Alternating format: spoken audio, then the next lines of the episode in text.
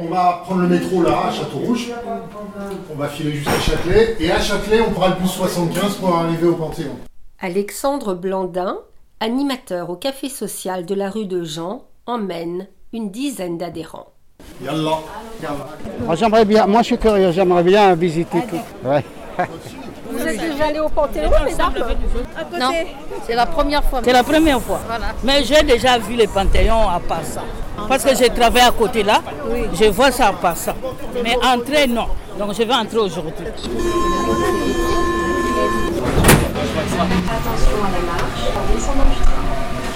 Vous savez qui est là-bas? Je connais Simon Veil, ouais, je me souviens d'elle?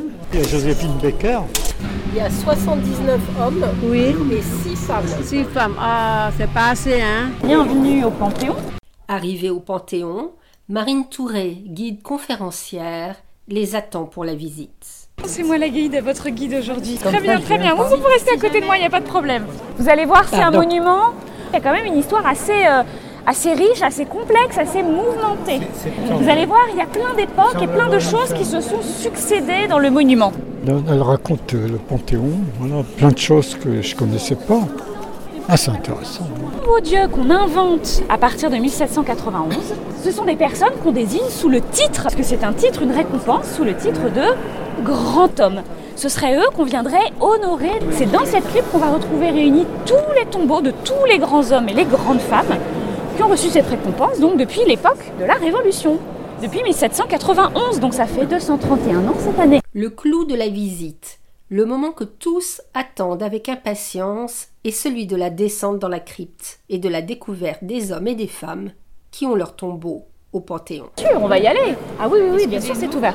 Alors bah venez, on va pouvoir euh, entamer notre descente vers, euh, vers les tombeaux. Il y a beaucoup qu'on ne connaît pas finalement. On se dit qu'on connaît un petit peu l'histoire d'enfance finalement.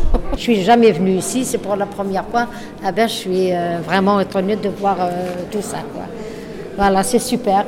C'est impressionnant, c'est bien. c'est Oui, oui, c'est impressionnant et en même temps, on apprend. Voilà. C'est le tombeau. Alors venez, on va. Alors allez-y. Hop là. Entrez vers le fond, asseyez-vous, il y a de la place pour tout le monde.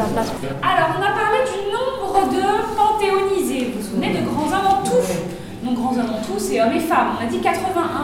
Mais combien y a-t-il de femmes justement parmi toutes ces personnalités? Il y en a très peu, en effet. À votre avis, elles sont combien? Eh ben bravo, il y en a précisément 5. Donc il y a 76 grands hommes et 5 grandes femmes. Vous voyez encore un déséquilibre quand même très marqué. Est-ce que vous les connaissez Donc là, on en a parlé. Joséphine Baker. Alors elle, c'est la numéro 5. Joséphine Baker, elle est entrée donc en novembre dernier. Simone Veil, absolument. Simone Veil, c'est l'avant-dernière. Elle est arrivée, elle, en 2018. Pardon? Marie Curie. Marie, non, Marie Curie. Pierre Curie, c'était son mari.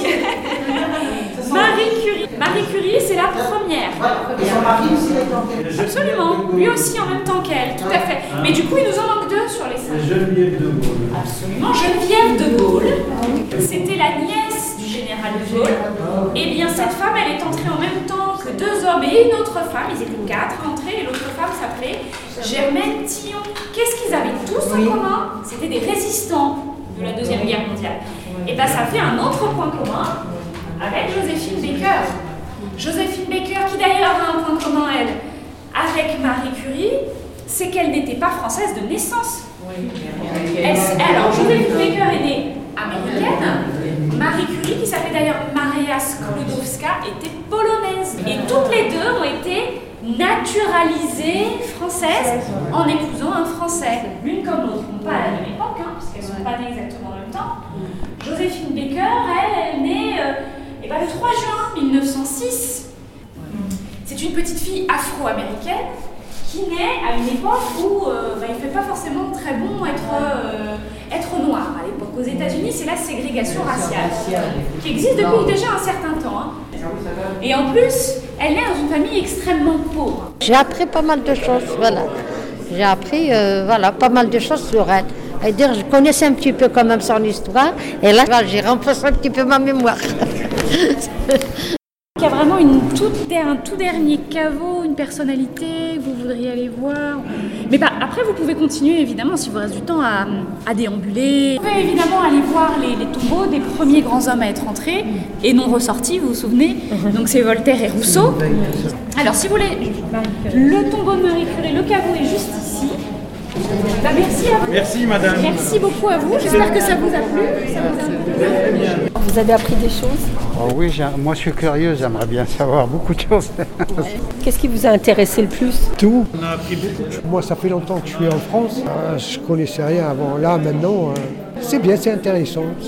Vous êtes arrivé quand en France 72. C'est bien de, de connaître euh, l'histoire de France. Oui, on a beaucoup de choses qu'on ne connaissait pas.